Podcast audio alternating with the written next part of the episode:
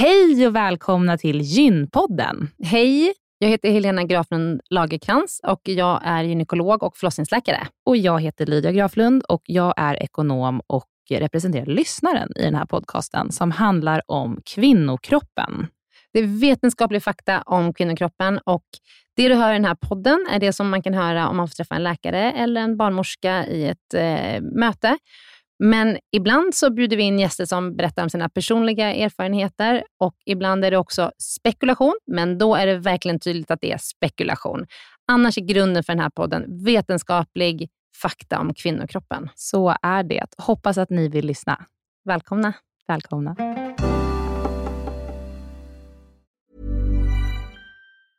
There's never been a faster or easier way to start your weight loss journey than with PlushCare. PlushCare accepts most insurance plans and gives you online access to board-certified physicians who can prescribe FDA-approved weight loss medications like Wigovi and Zepbound for those who qualify.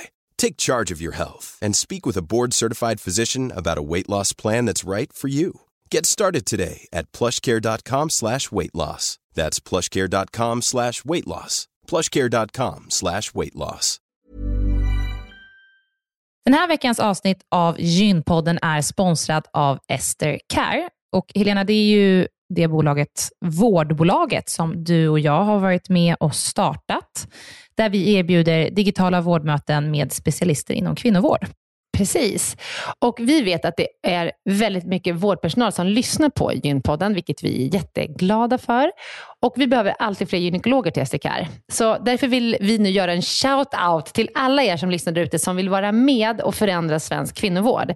Vi söker specialister inom gynekologi, men också ST-läkare som har kommit en bit in i sin ST och som vill arbeta digitalt eh, med handledning på, hos oss på STKR. Mm. Och precis som det är för våra patienter som kan söka vård hos oss, det vill säga att de kan bo vart som helst i landet eftersom vi är digitala. Om man laddar ner appen och så bokar man ett vårdmöte, så kan ju även läkaren bo vart som helst i landet eller flytta under tiden man jobbar hos oss. Det är ju väldigt, väldigt flexibelt eftersom eh, man jobbar hemifrån. Och Jag tänker att det måste ju också vara helt underbart att som läkare kunna arbeta hemifrån och planera sin egen tid några dagar i veckan. Ja, verkligen. Och samtidigt vara med och förändra kvinnovården med kollegor som är otroligt drivna och engagerade. Det är jätteroligt att jobba på SDKR. Och jag tycker att det här är en häftig grej som vi gör just nu, att vi erbjuder gyn, äh, gynvård i hela landet. Och vilka är de vanligaste patientmötena du tar, Helena? Ja, men det är ju klimakteriet, eh, PMS, eh, mensbesvär. Och det är ju såklart Eh, ärenden och eh, diagnoser som går att hantera digitalt. Men vi remitterar också vidare när det behövs mm. Eh, och tar labbprover när det behövs mm. och så vidare. Mm. Så gå in på sdcare.com, klicka på jobba hos oss i menyn för att läsa mer och skicka in en ansökan. Tack så mycket. Tack och välkomna.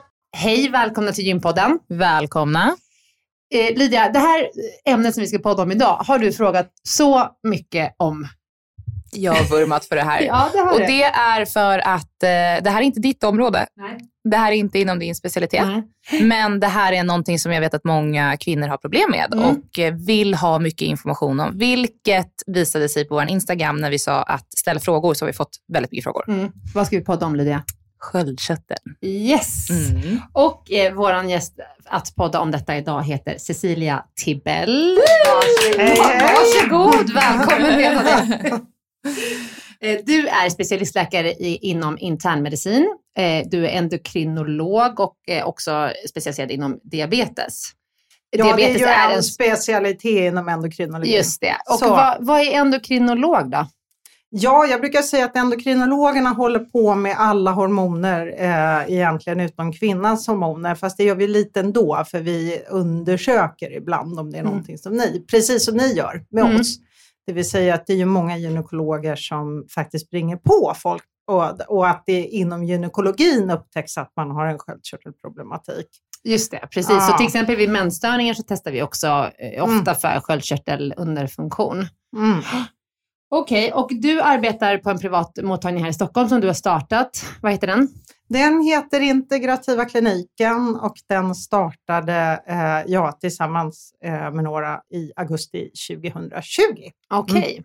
Roligt. Och sen har du varit i jättemånga år på Sankt Göran, som är Sankt Görans sjukhus här i Stockholm, ett stort Ja. akutsjukhus. Ja, jag Mm. började på SÖS men så blev jag faktiskt överrekryterad 2007. Det var någon Mm. som ringde mig efter en Mm. nattjour och frågade om jag ville börja jobba på Sankt Göran.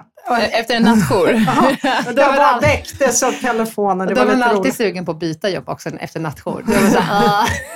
Ja, och så var det ju sådär att det där var på den där tiden när man skulle få sin specialisttjänst. Mm. Och jag gick vickade och man fick inte riktigt några klara besked. Och de sa, hej, vi har hört att du är så bra, vi vill erbjuda dig en provtjänstgöring för en ST-tjänst. Du får reda på besked inom tre månader. ja, så. Så. det var bara att och Och så bytte Mm. jag och så jobbade sex veckor och så sa de, du har en ST-tjänst. Så att det var ju väldigt, eh, så är det ju inte nu Nej. på Sankt Göran heller. Nej. Nej, Mm. det var ett tag sedan. Men Är det svårt att få ST-tjänster? Ja, inom medicin så har det alltid varit ganska svårt. Jag tror gyn är väl, gynekologin är likadant. Mm. Det är vissa specialiteter där det är mindre svårt. Eh, Allmänmedicin brukar vara lättare att få. Psykiatrin brukar också vara lättare att få. Det tror jag inte riktigt så är längre i Stockholm. Nej. Men, Men jag just säga upp i landet så Mm. är, det, är det ju definitivt så. ett underskott på de doktorerna. Mm. Okej, Okej, men du, nu ska vi podda sköldkörtel, Cecilia. Tack för att du är här, för jag kan väldigt lite om det här.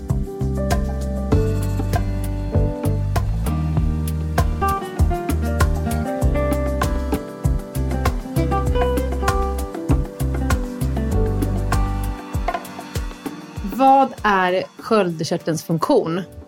Ja, man, ska man enkelt, uttrycka det enkelt så är ju sköldkörteln eh, ett organ som med hjälp av sina hormoner styr hastigheten i cellen.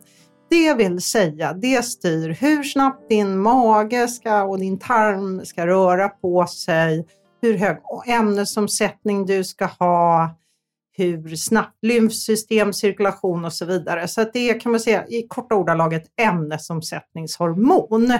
Eller Det förklarar hormoner. ju så mycket för de som har märkt och fått symptom. Alltså som, för man- det man får höra oftast är väl att om jag har gått upp jättemycket i vikt eller jag kan Mm. inte lägga på mig, det är sköldkörteln. Det, det är ju ungefär det jag fått höra i folkmun. Det stämmer inte riktigt. Jag ser hur du skrynklar på Ja, det på. Ja, det är ju sådär, det är ju så, för det finns ju flera typer av sköldkörtelproblem. Och sen är det ju ibland att ibland är inte förklaringen fullt så enkel. Det Men brukar inte vara det. ja, men vi kommer ju komma in på symptom. Mm. Cecilia, var sitter sköldkörteln? ja, man kan säga enkelt sagt nedanför motsvarigheten till adamsäpplet sitter ett fjärilsformat organ som bara är några centimeter stort då. Som har två delar, höger och vänster. Lob brukar vi prata om när det är organ som är liksom, har två delar. Och sen är det en mittendel som heter isthmus. Och på baksidan sitter sen fyra millimeter stora körtlar, nästan som fyra prickar på den här fjärilen i utkanten på vingarna, som heter bisköldkörtel, eh, som också är nära samband med, med sköldkörteln. Så. Och de här olika som du pratar om nu, har Mm. de olika funktioner för Ja, det vi pratade om nyss? bisköldkörtlarna styr kan man säga vår kalk och fosfatomsättning. Men sköldkörteln är lite inblandad i det också. För förutom det här ämnesomsättningshormonet så finns det ett hormon som heter kalcitonin som också är med i själva skelett och kalcium och fosfatomsättningen i kroppen. Eh, men och ibland så kan man ju känna att den här sköldkörteln blir förstorad och det är väl vid då underfunktion. När, när man träffar patienter som har underfunktion, då blir väl sköldkörteln svullen, är det inte så? Alltså så att man ser det i Mm. halsen? Ja, alltså eh, det är ju vanligt att om man går länge utan att bli diagnostiserad att sköldkörteln hinner tillväxa, för kroppen är ju lite listig. När den tycker att saker inte och ting är tillräckligt, då har vi eh, en, eh, då en hormonkörtel som heter hypofys och då trycker den på och försöker säga liksom producera, producera och då växer de här cellerna till i sköldkörteln som den blir som en knöl. Så händer ju också när man är gravid faktiskt. Och det är, det är en effekt av, eh, av våra könshormoner då, för vi har ju ett större behov Mm. när vi är gravida. Så det är vanligt att både hypofysen och sköldkörteln blir lite större under graviditet. Mm. Hypofysen, därför är där prolaktin eh, produceras. Ja. Och prolaktin, nu är det mycket hormoner här. Ja. Prolaktin är ju det som gör att vi kan amma sen, eh, som Precis. mm, Och som- amningshormonet. Mm. Precis. och som vi normalt sett har ganska lite av. Mm. Eh, men som är ett hormon som då i samband med om man har dåligt med sköldkörtelhormon kan stiga lite och vara delaktig till en del av symptomen. Okej, vi ska, vi ska liksom gräva ner oss i det här Lydia, för jag Mm. tycker nu, nu kändes det som att du tyckte det här blev svårt. Mhm. Kasta in ett hormon till, har prolaktin. Men du, eh, vi snackar om eh, symptomen, för då kan man bryta ner lite i hur, vad det är för, för ehm, eh, liksom funktioner som, som den har, sköldkörteln. Så vad händer vid underfunktion av sköldkörteln? Ja, när vi inte längre kan producera tillräckligt med sköldkörtelhormon, så förutom att sköldkörteln då blir större, är liksom kompensatoriskt, så börjar ju kroppens system gå långsammare om man ska förenkla det. Vad innebär det då? Ja, det är lätt att man blir mer och mer svullen. Gärna många liksom upplever att de svullnar upp och en del får ju till och med stora problem med det som vi kallar lymfödem, när benen blir så här svullna och ömma. Eh, trötthet, Jag måste bara tillägga, det kanske är det man menar då med att man tror att man går upp i vikt. Man blir svullen egentligen, eller? ja men det går ju också långsammare att förbränna. Ja, okej. Så, eh, och, eh, och det är ju så här att även om man då också får en mindre aptit så blir liksom balansen mellan aptiten och hur mycket man äter oftast ändå så att man lägger på sig. Och för vissa är det ju en kraftig viktuppgång på allt ifrån 10 till 40 kilo på en halvår till ett års tid. Oj. Vilket ju naturligtvis är enormt frustrerande. Förstoppning. svull, ja, Mm. förlåt, svullen och viktuppgång. Och sen säger du förstoppning nu. Vad beror det på? Ja, tarmen går ju också långsammare. Vi har ju någonting som vi kallar tarmperistaltik, det vill säga tarmen liksom mobiliserar allt innehållet, jag behöver inte gå in på vad, men i, i en viss hastighet så att det så småningom kommer ut i andra ändan. Och när det går långsammare så, så eh, hinner ju mer ansamlas och så blir vi hårda i magen. Så det är ju en sån sak. Eh, Massa jobbiga symptom. Ja, men sen är ju typiskt då att man kanske, eh, det kan ju vara, och där är min upplevelse att det är lite olika. Oftast brukar man ju prata om att man kanske börjar få mindre mens, alltså att det blir längre cykler och sådär. Men jag tycker även att en del patienter jag träffar helt enkelt får problem med liksom sån här eh, mellanblödningar och, och eh, så. Och sen är ju infertilitet en stor grej. Därför att när vi inte riktigt kan upprätthålla en bra hormonproduktion och en bra cykel, ja, då förlorar vi vår fertilitet så att säga. Så, och det är så ofta gynekologer upptäcker det. Mm. Mm. Gud vad intressant. Mm. Så Mm. ett, ett, liksom, ett enkelt prov att ta ändå om man har svårt att bli gravid, det är ju just sköldkörtelprover. Det är ju liksom det första vi tar ungefär. När Ja, man och det, det är blodprover man kan Mm, kolla. är Mm. Ja, och sen det som många då upplever som det största handikappet, det är ju en förlamande trötthet. Mm. Hjärndimma, att man inte tycker att man kan tänka klart längre och att man får ont i kroppen. Och det där finns ju en logik i också, för när inte kroppen kan rensa sina slaggprodukter och det blir liksom mjölksyra och massa sånt här kvar, så, så eh, gör det ju ont. Mm. Mm. Och håret påverkas, tycker många. Ja, för tillväxthastigheten går ju långsammare. Man får oftast torr, spröd hud. Hud och hår är ju sånt som vi egentligen har en ganska hög omsättning av. Så när det går ner och liksom de här cellerna som då dessutom sitter långt ut på kroppen, eller vad man ska säga, inte får sin näring, då börjar vi tappa håret. För det Ja. hinner inte växa ut nytt. Ja, och sen en annan påverkan är ju delvis naturligtvis att man kanske har lite sämre östrogennivåer. Östrogen är ju viktigt för hårets kvalitet och hudens kvalitet. Men om man har överfunktion då? Ja, eh, då är det sådär att vissa saker blir lite lika tycker jag. Ont i kroppen får man ofta. Varför det? Jo, därför då går det för fort. Vi hinner inte laga reparera. Då är det tvärtom så att då gasar vi i fel växel. Så det blir lite som när bilen kör i högsta hastighet liksom på 30-sträckan i ettans växel. Alla system brakar på i jättehög hastighet. Man kan få hjärtklappning. Eh, man kan känna sig varm och svettig. Man kan mycket väl få mensstörningar även då. Många känner sig oroliga och lite stissiga, får svårt att sova. Man får skakningar, tappar i vikt och en del upplever att de, liksom, de blir aldrig mätta. Och så blir man då lös i magen istället. Ja, och då är det ju som en upplevelse som doktor är att för en del blir den här oron jättesvårhanterlig. Så eh, jag vet, jag jobbade, när jag randade med en gång i tiden när vi gör då sån här utbildning på universitetssjukhus under det att man specialiserar sig. Så var det en sköterska där som hade haft giftstruma som vi kallar det när man har så här överproduktion. Och då sa hon, vet du, jag blev helt knäpp. Jag ringde vårdcentralen säkert tio gånger om dagen. För jag tyckte att de förstod inte hur dåligt jag mådde. Nej. Ja.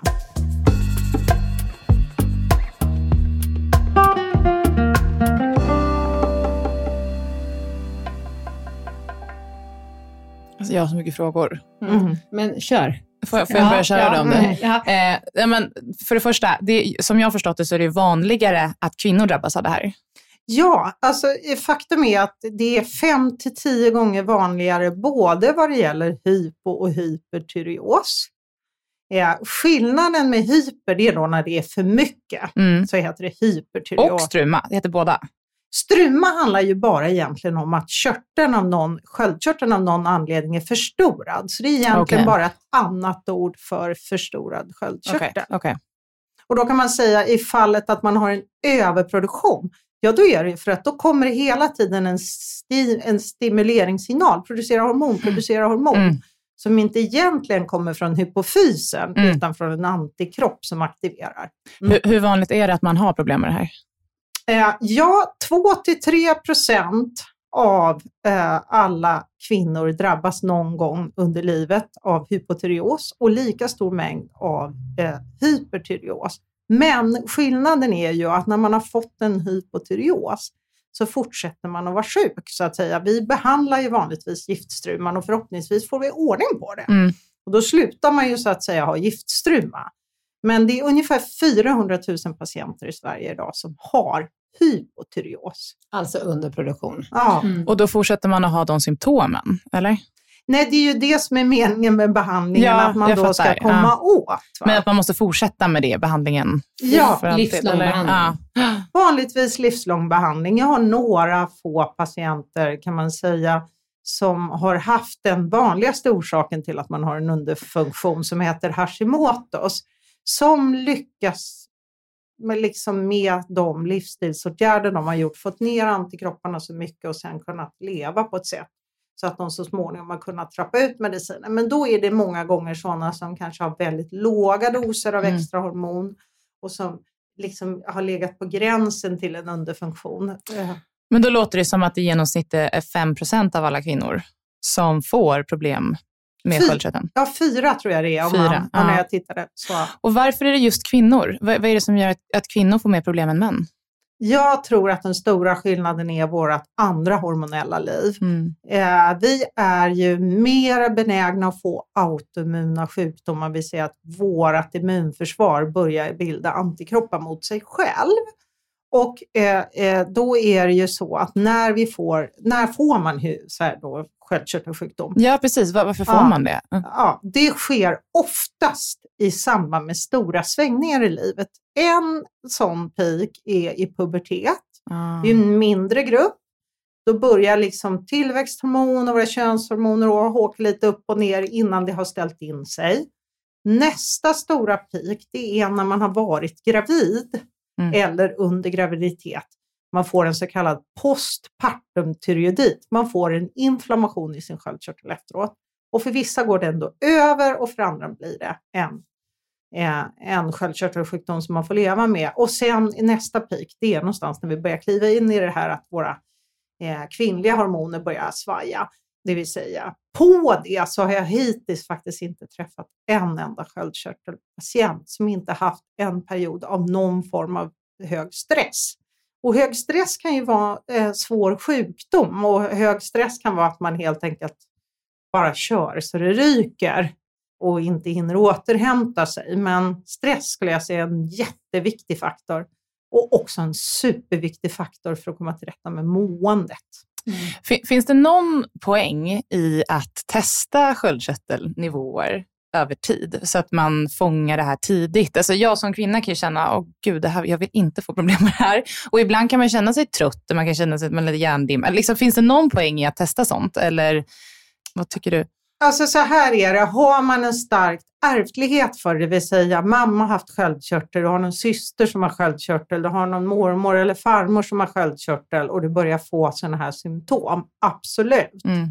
Eh, och då kanske man till och med ska kolla någon gång om året. Men det är ju inte så här att, att det är fortfarande en ganska stor massa då som inte får sköldkörtelbesvär. Mm. Det vill säga har man inga symptom eh, som sitter i, då är det ju inte någonting som alla måste springa och testa. Sen är det ju många som testar ändå, för man kanske tycker, men jag är så energilös, jag är ledsen Mm. och sådär. Och, ja, då, och då kan det ju, testning kan ju ibland också fylla ett viktigt värde av att man själv känner att nej men vet du vad, jag behöver inte oroa mig för det här. Det är Nej. inte mitt problem i alla fall. tänker i- i postpartum-delen när man ändå är trött och så kanske Mm. man vill utesluta att det är någonting fel, eh, till exempel.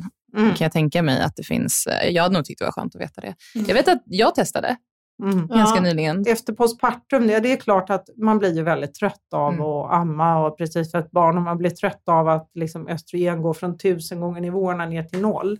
Och man svettas och man får lite ångest Mm. och sådär. Men har man en, en svår ihållande trötthet så är det ju också så att det är ju inte ovanligt att folk har gått kanske ett halvår, ett år innan någon tog de här proverna Mm. Fastän eh, man kanske hade borde titta tidigare. Och jag kan tycka också att det är en eh, sjukdom som går att behandla. Mhm. Eh, den ger väldigt mycket symptom och, li- eh, och mycket lidande och det är liksom lätt att utreda den med blodprover. Det är lätt att utreda och det är ingen dyr utredning. så jag Mm. kan tycka att, att det inte är helt fel att testa det i, i olika faser i livet så att säga. Nej. För annars är vi, vi, läkare är ju generellt emot att man ska hålla på att ta massa tester utan tydlig liksom, indikation att man ska ta tester. Ja, och det tycker jag är ett problem i sig. Um, varför då, då? Därför att vi i sjukvården har fastnat i väldigt mycket i sjuk eller inte sjuk. Men man kan ha ohälsa. Eh, Och med, kanske jobba med preventiv ja, vård. Ja. ja. Och med ohälsa menar jag då, ja, man kanske inte uppfyller att om någon tittar på labbprovet att ja, du har järnbrist. Men man har väldigt mycket symptom på det och man har järndepåer i kroppen som ligger väldigt nära järnbrist. Ja, då mår man ju sannolikt bra av att fylla på med Mm. lite järn. Och järn, syresätt, är viktigt för vår syresättning, för signalsubstanser, faktiskt för sköldkörtel och så vidare. Så att jag kan ju tycka att det finns en finess att titta på hälsan också. För om vi behåller vår hälsa så kan vi kanske skjuta många sjukdomar på tiden och spara samhället väldigt mycket kostnader. Eh, Du nämnde ju lite om mensen här, att den kan bli oregelbunden och faktiskt upphöra om man har sköldkörtelproblem. Eh, Och likaså kan den påverka eh, fertiliteten. Hur kan den påverka graviditet? Ja, alltså dels kan det ju bli svårare att bli gravid. Eh, har du inte rätt hormonnivå, jag menar vi behöver tillräckligt med progesteron för att behålla en graviditet, vilket ju är en av orsakerna till att det är svårare att behålla en graviditet även om man blir gravid högre upp i åldern. Det, så att ett, så är det svårigheten att bli gravid när man inte har tillräckliga hormonnivåer. Eh, och sen att behålla graviditeten. Sen är det ju de facto så att innan det här fostret, som, eller embryot, kan producera hormoner själv så är ju en del av de här hormonerna går ju över moderkakan till ja, äh, fostret. Äh, så. Mm. Så det är jätteviktigt att eh, har man sköldkörtelproblem så ska man ju alltid, alltid, alltid kolla det så fort man blir gravid. För att man behöver oftast höja sin dos Levaxin som är behandlingen. Vi kommer in på behandling snart. Mm. Men man behöver ofta höja sin dos Mm. Levaxin under graviditeten och kan behöva göra det flera gånger under graviditeten.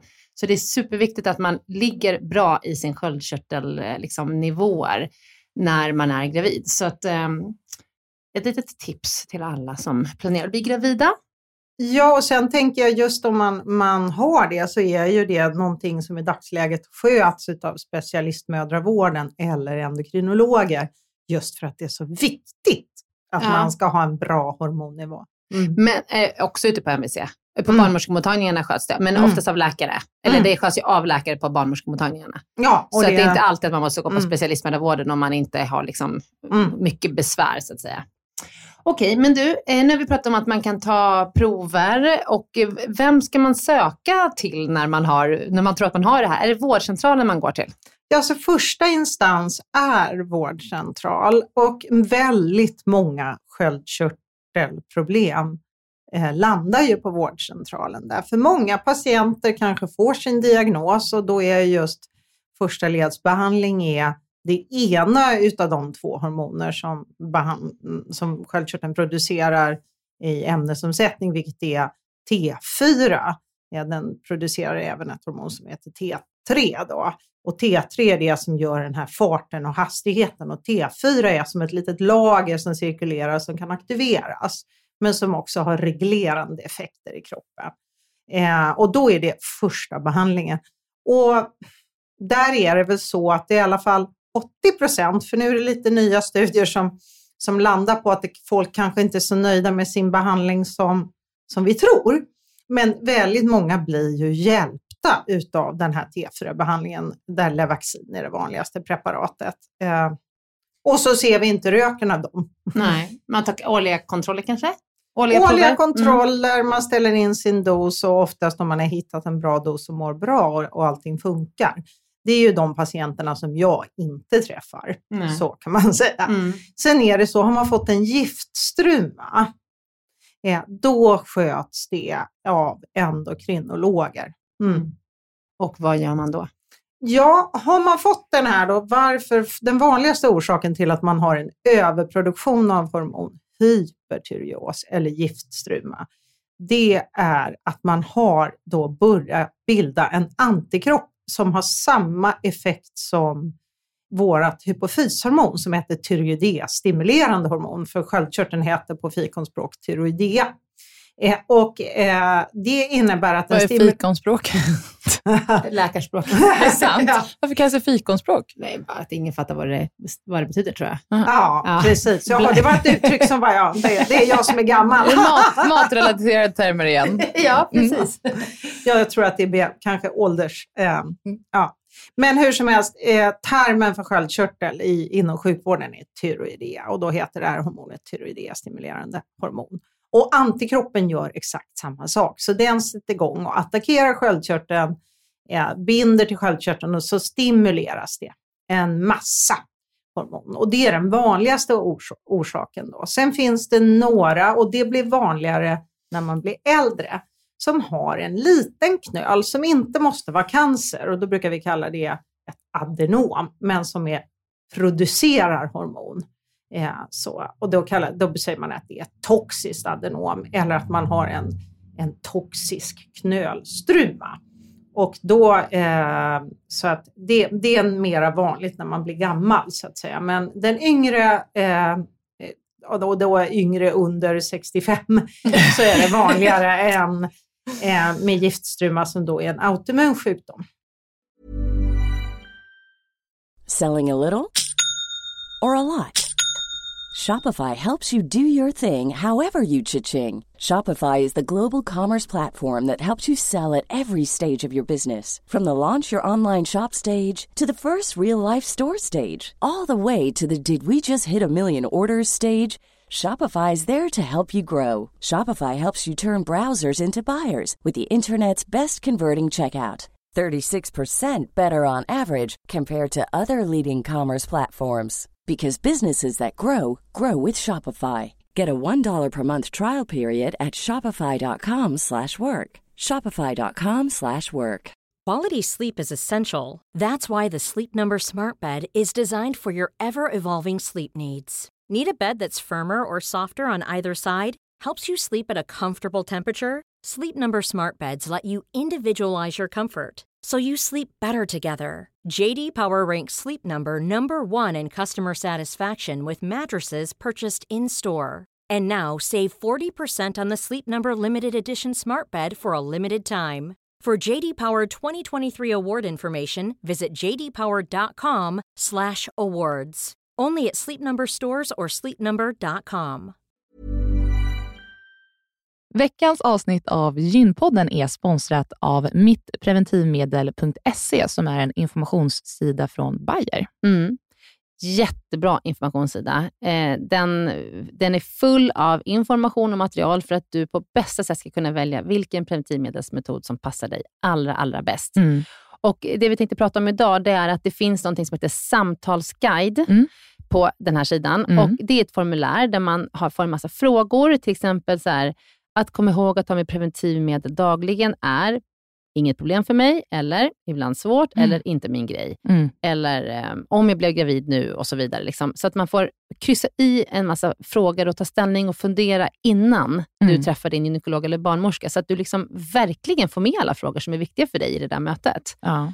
Så man kan fylla i den på den här hemsidan, så kan man skriva ut den här blanketten och ta med den. Ja. Jag skulle säga att, att det verkar som att det är framförallt fyra kategorier som Mm. är väldigt viktiga. Och sen, Mm. så, sen så spelar det ju in vad du har tagit innan och hur det har funkat för dig och, Mm. sådär, och din historik.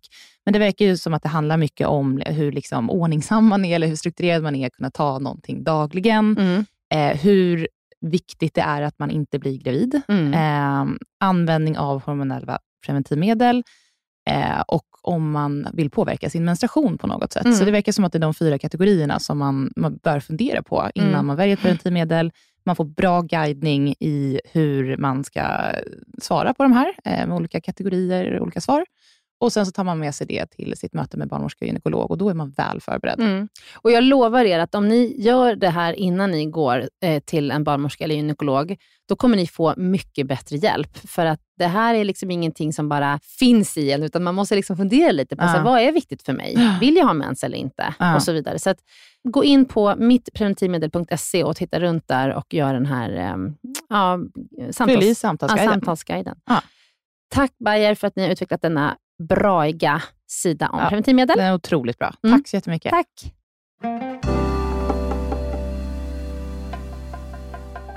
Nu var vi inne lite på knölar. Kan man få cancer i sköldkörteln? Ja, man kan få cancer i sköldkörteln. Ungefär 600-700 patienter per år diagnostiseras med sköldkörtelcancer.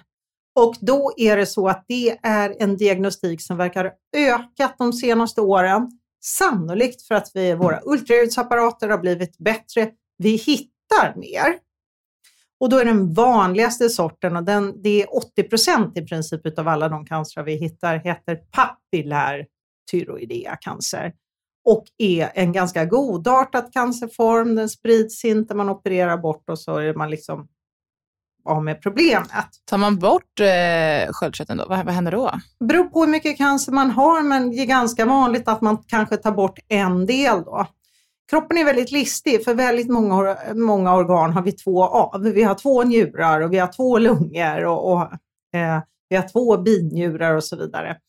Och eh, fördelen med det är att för många så kan det då räcka med att ha en sån här lob kvar och ändå klara sin sköldkörtelproduktion. Den kan växa till lite och bli lite större, eh, men för en del så innebär ju det att man sen måste medicinera. Men det är precis som äggstockarna. Vi har ju två äggstockar och tar man bort den ena äggstocken så kan man ju ha en helt normal fertilitet och liksom Mm. eh, hormonproduktion även om det bara är en Ja. kvar. Så att det är Testiklar fiffigt. lika Och så. testiklar. Liksom. Ja. Så att, och, och det är en väldigt listig funktion som vi har, att det är så. Och sen den mest allvarliga formen, för det finns fyra då, då där papillära är den vanligaste och minst allvarliga. Hur märker man av den? Ja, man, det var oftast den vanligaste orsaken är att man noterar en knöl Mm. och så går man och utreder den och det är precis som med bröst att man gör ultraljud och tar en, en, en nålpunktion. Man tar in med en nål och så tar man ut cellerna och tittar på dem. Och sen så, man kan ju även få knölar som är snälla då så att säga. Men eh, sen finns det follikulär och medullär och medullär är, det är en ärftlig form och den handlar om det här hormonet som hade med ben att göra då, som heter calcitonin. Och sen den mest ovanliga formen, men också allvarligaste, det är anaplastisk tyroideacancer. Drabbar oftast personer över 70 år och man kan säga även fast man då har både operation och strålning och cellgifter. Så det är väldigt dålig prognos på den cancern. Mm. Men det är inte så många fall per år i Sverige, oh, nej, nej, nej, Nej. är högst ovanligt. Mm. Ja. Mm. Okej Cecilia, vi gjorde det möjligt för våra följare på Instagram att ställa frågor till dig. Så tänker jag att vi kommer läsa upp dem till dig nu. Mm. Helena, vi tar varannan. Mm. Jag börjar. Finns det en ökad risk för samsjuklighet, sekundär sjukdom, i så fall vilka? Ja, så här är det ju med autoimmuna sjukdomar, för då sa jag egentligen är det både hypo, alltså för lite, och hyper, för mycket. Eh, sjukdomarna i sköldkörteln är vanligtvis autoimmuna och då sa jag det att autoimmuna innebär att vårt inflammation immunsystem får för sig att bilda antikroppar mot kroppsem. Så att har man en autoimmun sjukdom så är det generellt sett ökad risk för att man ska få andra autoimmuna sjukdomar. Och vilka är det? Ja, de som framförallt är kopplade till sköldkörtel är eh, celiaki. Eh, det är inte alls ovanligt med samsjuklighet i celiaki och Glut. Nu måste jag lägga till glutenintolerans. Precis, så jag skulle just säga det. Glutenintolerans, det vill Okej, säga att man utvecklar det då? Ja, inte, och då för att vara tydlig, det finns ju de som är känsliga för gluten och blir lite uppblåsta, Mm. får ont i magen och så här. Men här pratar vi om sjukdomen när tarmen går sönder när vi äter. Ja, och som vi då, doktorer kallar celiaki, och, eller glutenintolerans. Det är en sjukdom. Sen finns det, kan man säga, eh, några sådana här då endokrina, det vill säga hormonrelaterade sjukdomar som eh, eh, emellanåt kopplas ihop till det. Och då har vi eh, B12-brist i en sån, där man har en antikropp mot ett ämne som heter intrinsic factor i sin magsäck. Typ 1-diabetes, eh, en ovanlig sjukdom som heter Addison som drabbar binjuren. Så det finns några sådana och det, det, det är lite då speciellt. Eh, så. Men rent generellt kan man säga att har man ett system där man fått det här så finns det ju, så det är ju inte så ovanligt att patienter som jag träffar, ett så är de flesta utav mina hypotyreospatienter har en IBS-problematik i botten. Det vill säga överproduktion? Nej, alltså att de har IBS, irriterad Jo, jo, jo, men hypertyreos, alltså Hypo, lite. under. under. Lite. Okej. De, de är lite lika. Hyper är överproduktion Ja. och hypo är underproduktion. Lite lika.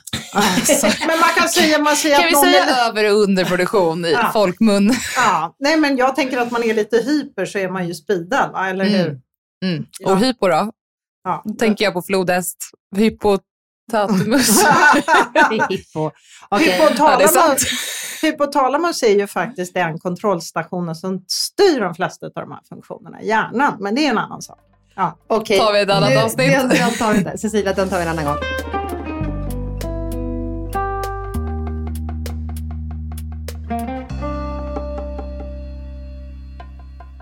Du nämnde att den vanligaste behandlingen är Levaxin Mm. vid hypo, alltså underfunktion. Men, och då har vi fått in en fråga, kan Levaxin ge några biverkningar? Ja, alltså så här är det. Om man går in på Läkemedelsverket så är det ganska mycket biverkningsrapporter. För det är helt enkelt så att det finns en grupp patienter som helt enkelt inte upplever att de blir hjälpta av Levaxin och att de tvärtom mår sämre av det. Då därmed hjärtklappning, ont i muskler med mera som eh, rapporteras. Eh, och då finns det en annan T4-variant som heter Evturox som en del mår bättre av. Eh, och sen kommer det nu snart komma en T4-variant, eller den finns men den är inte på förmån, som heter Tirosintol. Och det som skiljer den från Efterox eller vaccin, det är helt enkelt hur den är komponerad. Du har tappat mig. Det är, det, är, det är så många medicinska termer här. Ja. Eh, men ja. Eh, Men då, kan inte jag få bara koppla, en, en fråga som är kopplad till det? ja. Eh, Då, då är en fråga så här, varför har allmänmedicinare sånt motstånd mot att förskriva eh, lit, Liotyronin. liotyronin? Precis. Ja, då pratade jag om att det fanns två sköldkörtelhormon så att säga som är ämnesomsättningshormon. T4 var det här som lagret och som kan aktiveras och bli T3. Mm. Där sker huvudsakligen konverteringen då kan man säga, att göra om T4 till T3 i våra celler. Så sköldkörteln producerar egentligen inte så mycket T3 som svimmar ut i blodbanan utan det mesta av produktionen av T3 sker i cellen. För vissa patienter blir det svårt när man bara har T4-behandling att få en bra balans mellan T4 och T3. Eh, och då kan det, man ju tänka sig att använda T3 som då i det här fallet heter liotyronin. Problemet med den behandlingen som erbjuds idag är att det är en alldeles för hög dos skulle jag säga. Den är på 20 mikrogram Och då för att, att ge liksom lite paritet på det så producerar sköldkörteln ungefär någonstans 6 till 9 mikrogram per dygn. Så det är en ganska stor dos. Och då är det så att för många som då får den här behandlingen och då är det väldigt ovanligt att man ger en hel tablett utan oftast en halv, det vill säga 10 mikrogram.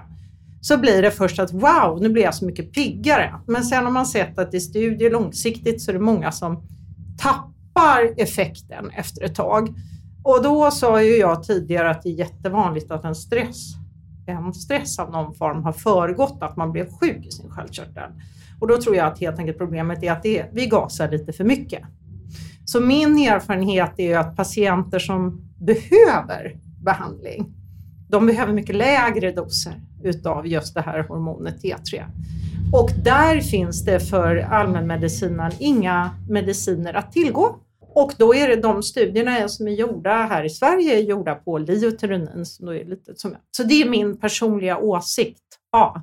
Men jag tror att därav, eftersom endokrinföreningen i Sverige rekommenderar därför inte T3-behandling.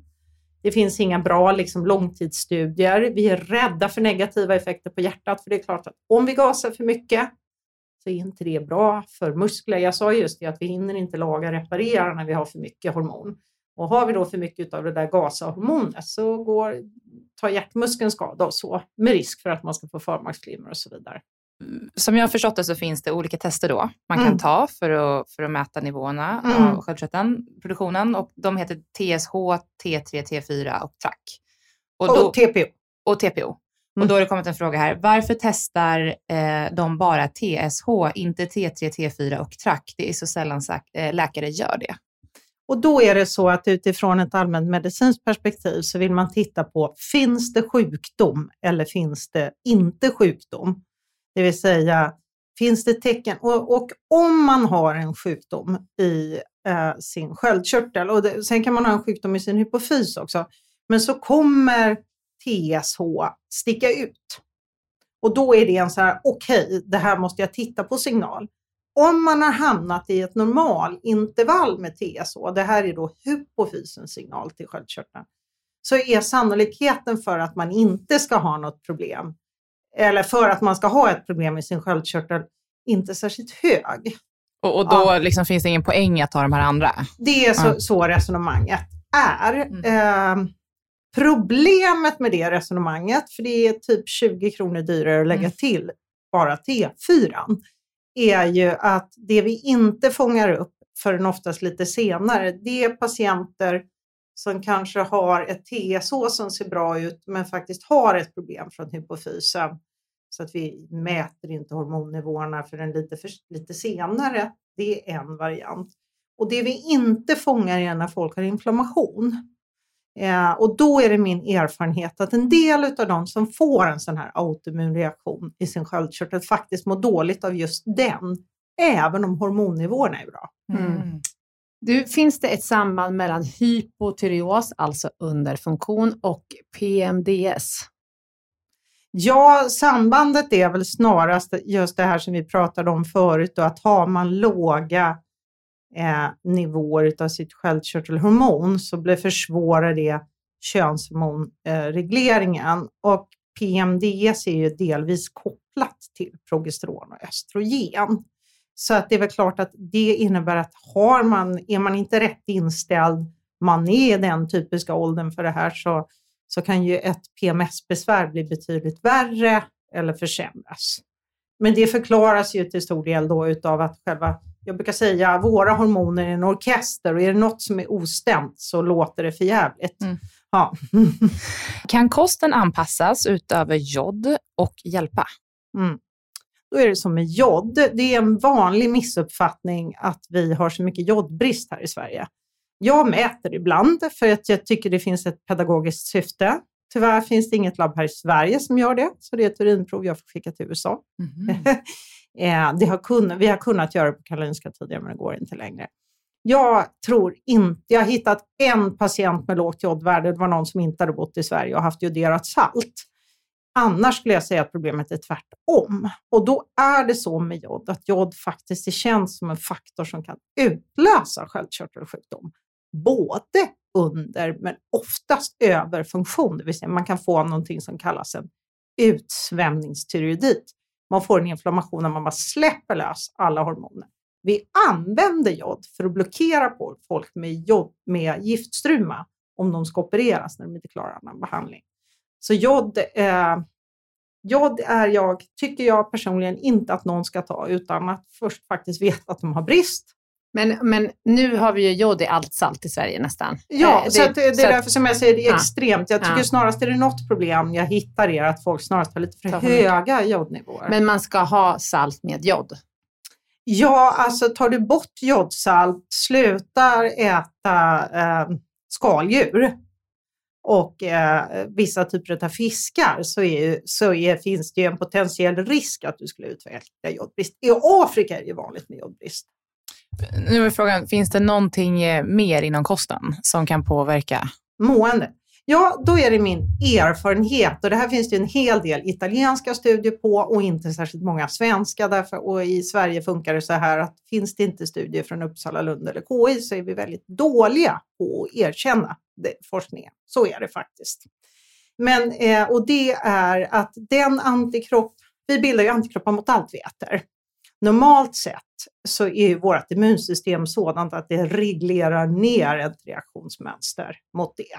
När man pratar om Va, att va, va, vad menas med det?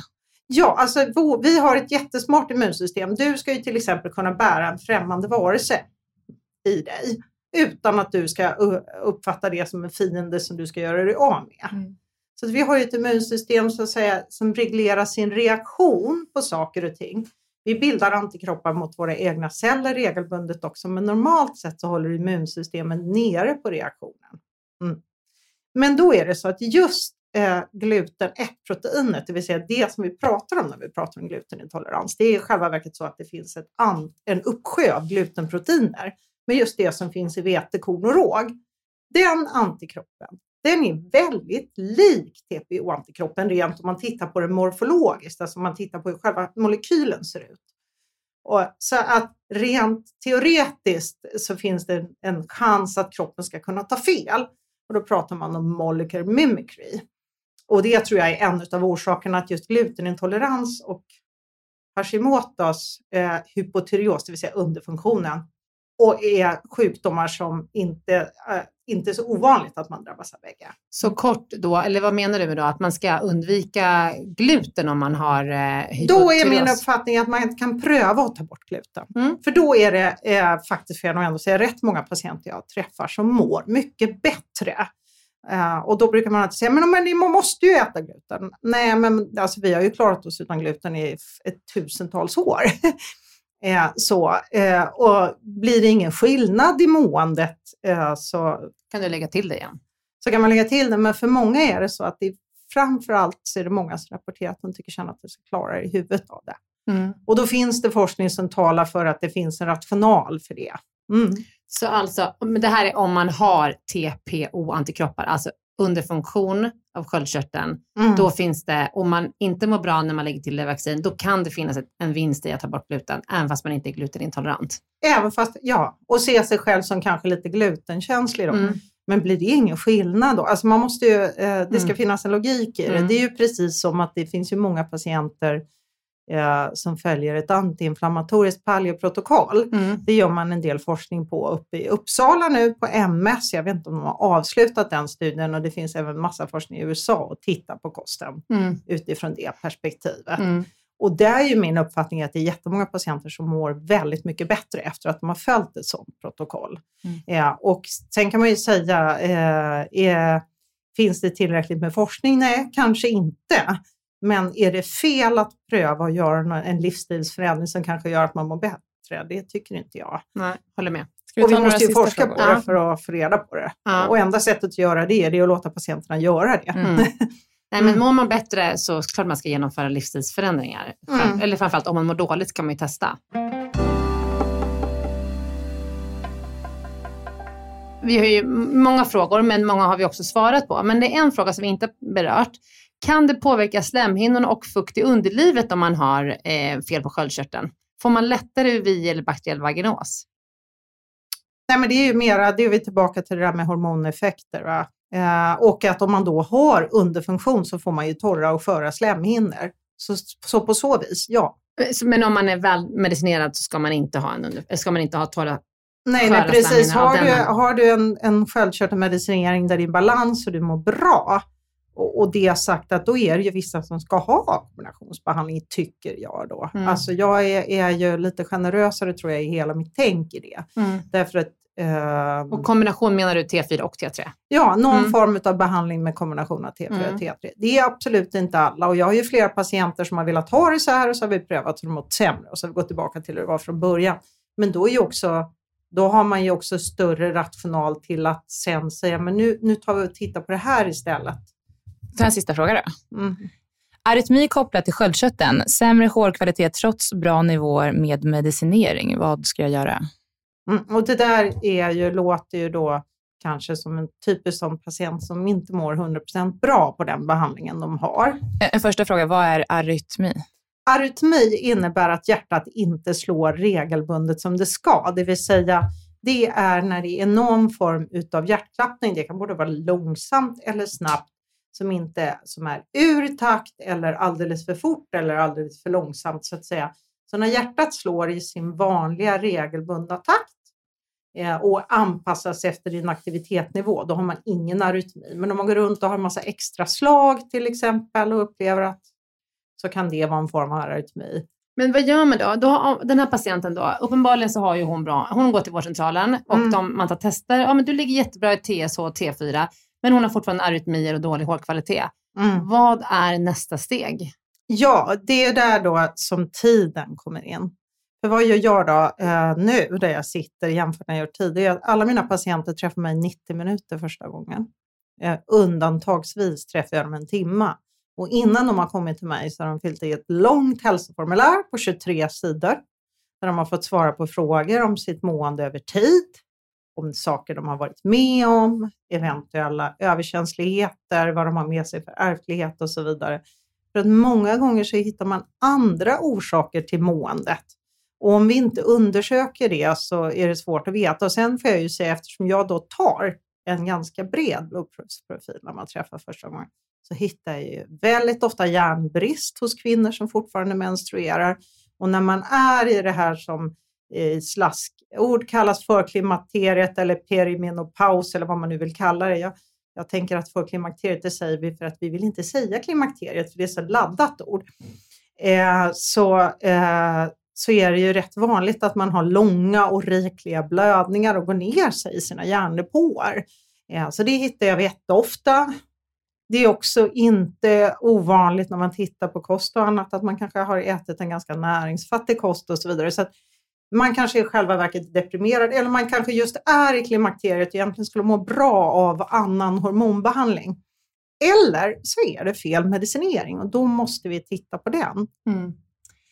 Ja, superintressant. Så informativt avsnitt och eh, vilken djungel det är och vilken tur att du finns Mm. som kvinnor kan vända sig till dig.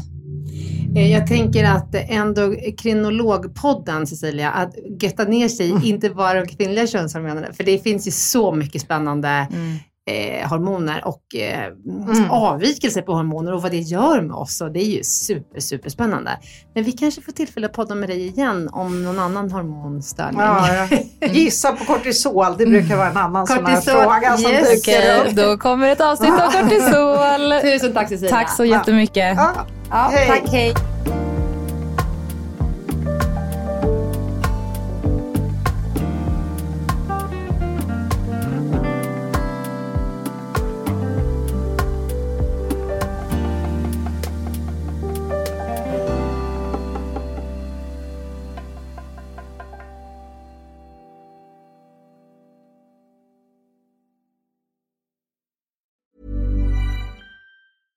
Hey, it's Paige DeSorbo from Giggly Squad. High quality fashion without the price tag. Say hello to Quince. I'm snagging high-end essentials like cozy cashmere sweaters, sleek leather jackets, fine jewelry, and so much more. With Quince being 50 to 80% less than similar brands. And they partner with factories that prioritize safe, ethical, and responsible manufacturing. I love that. Luxury quality within reach. Go to quince.com slash style to get free shipping and 365 day returns on your next order. Quince.com slash style.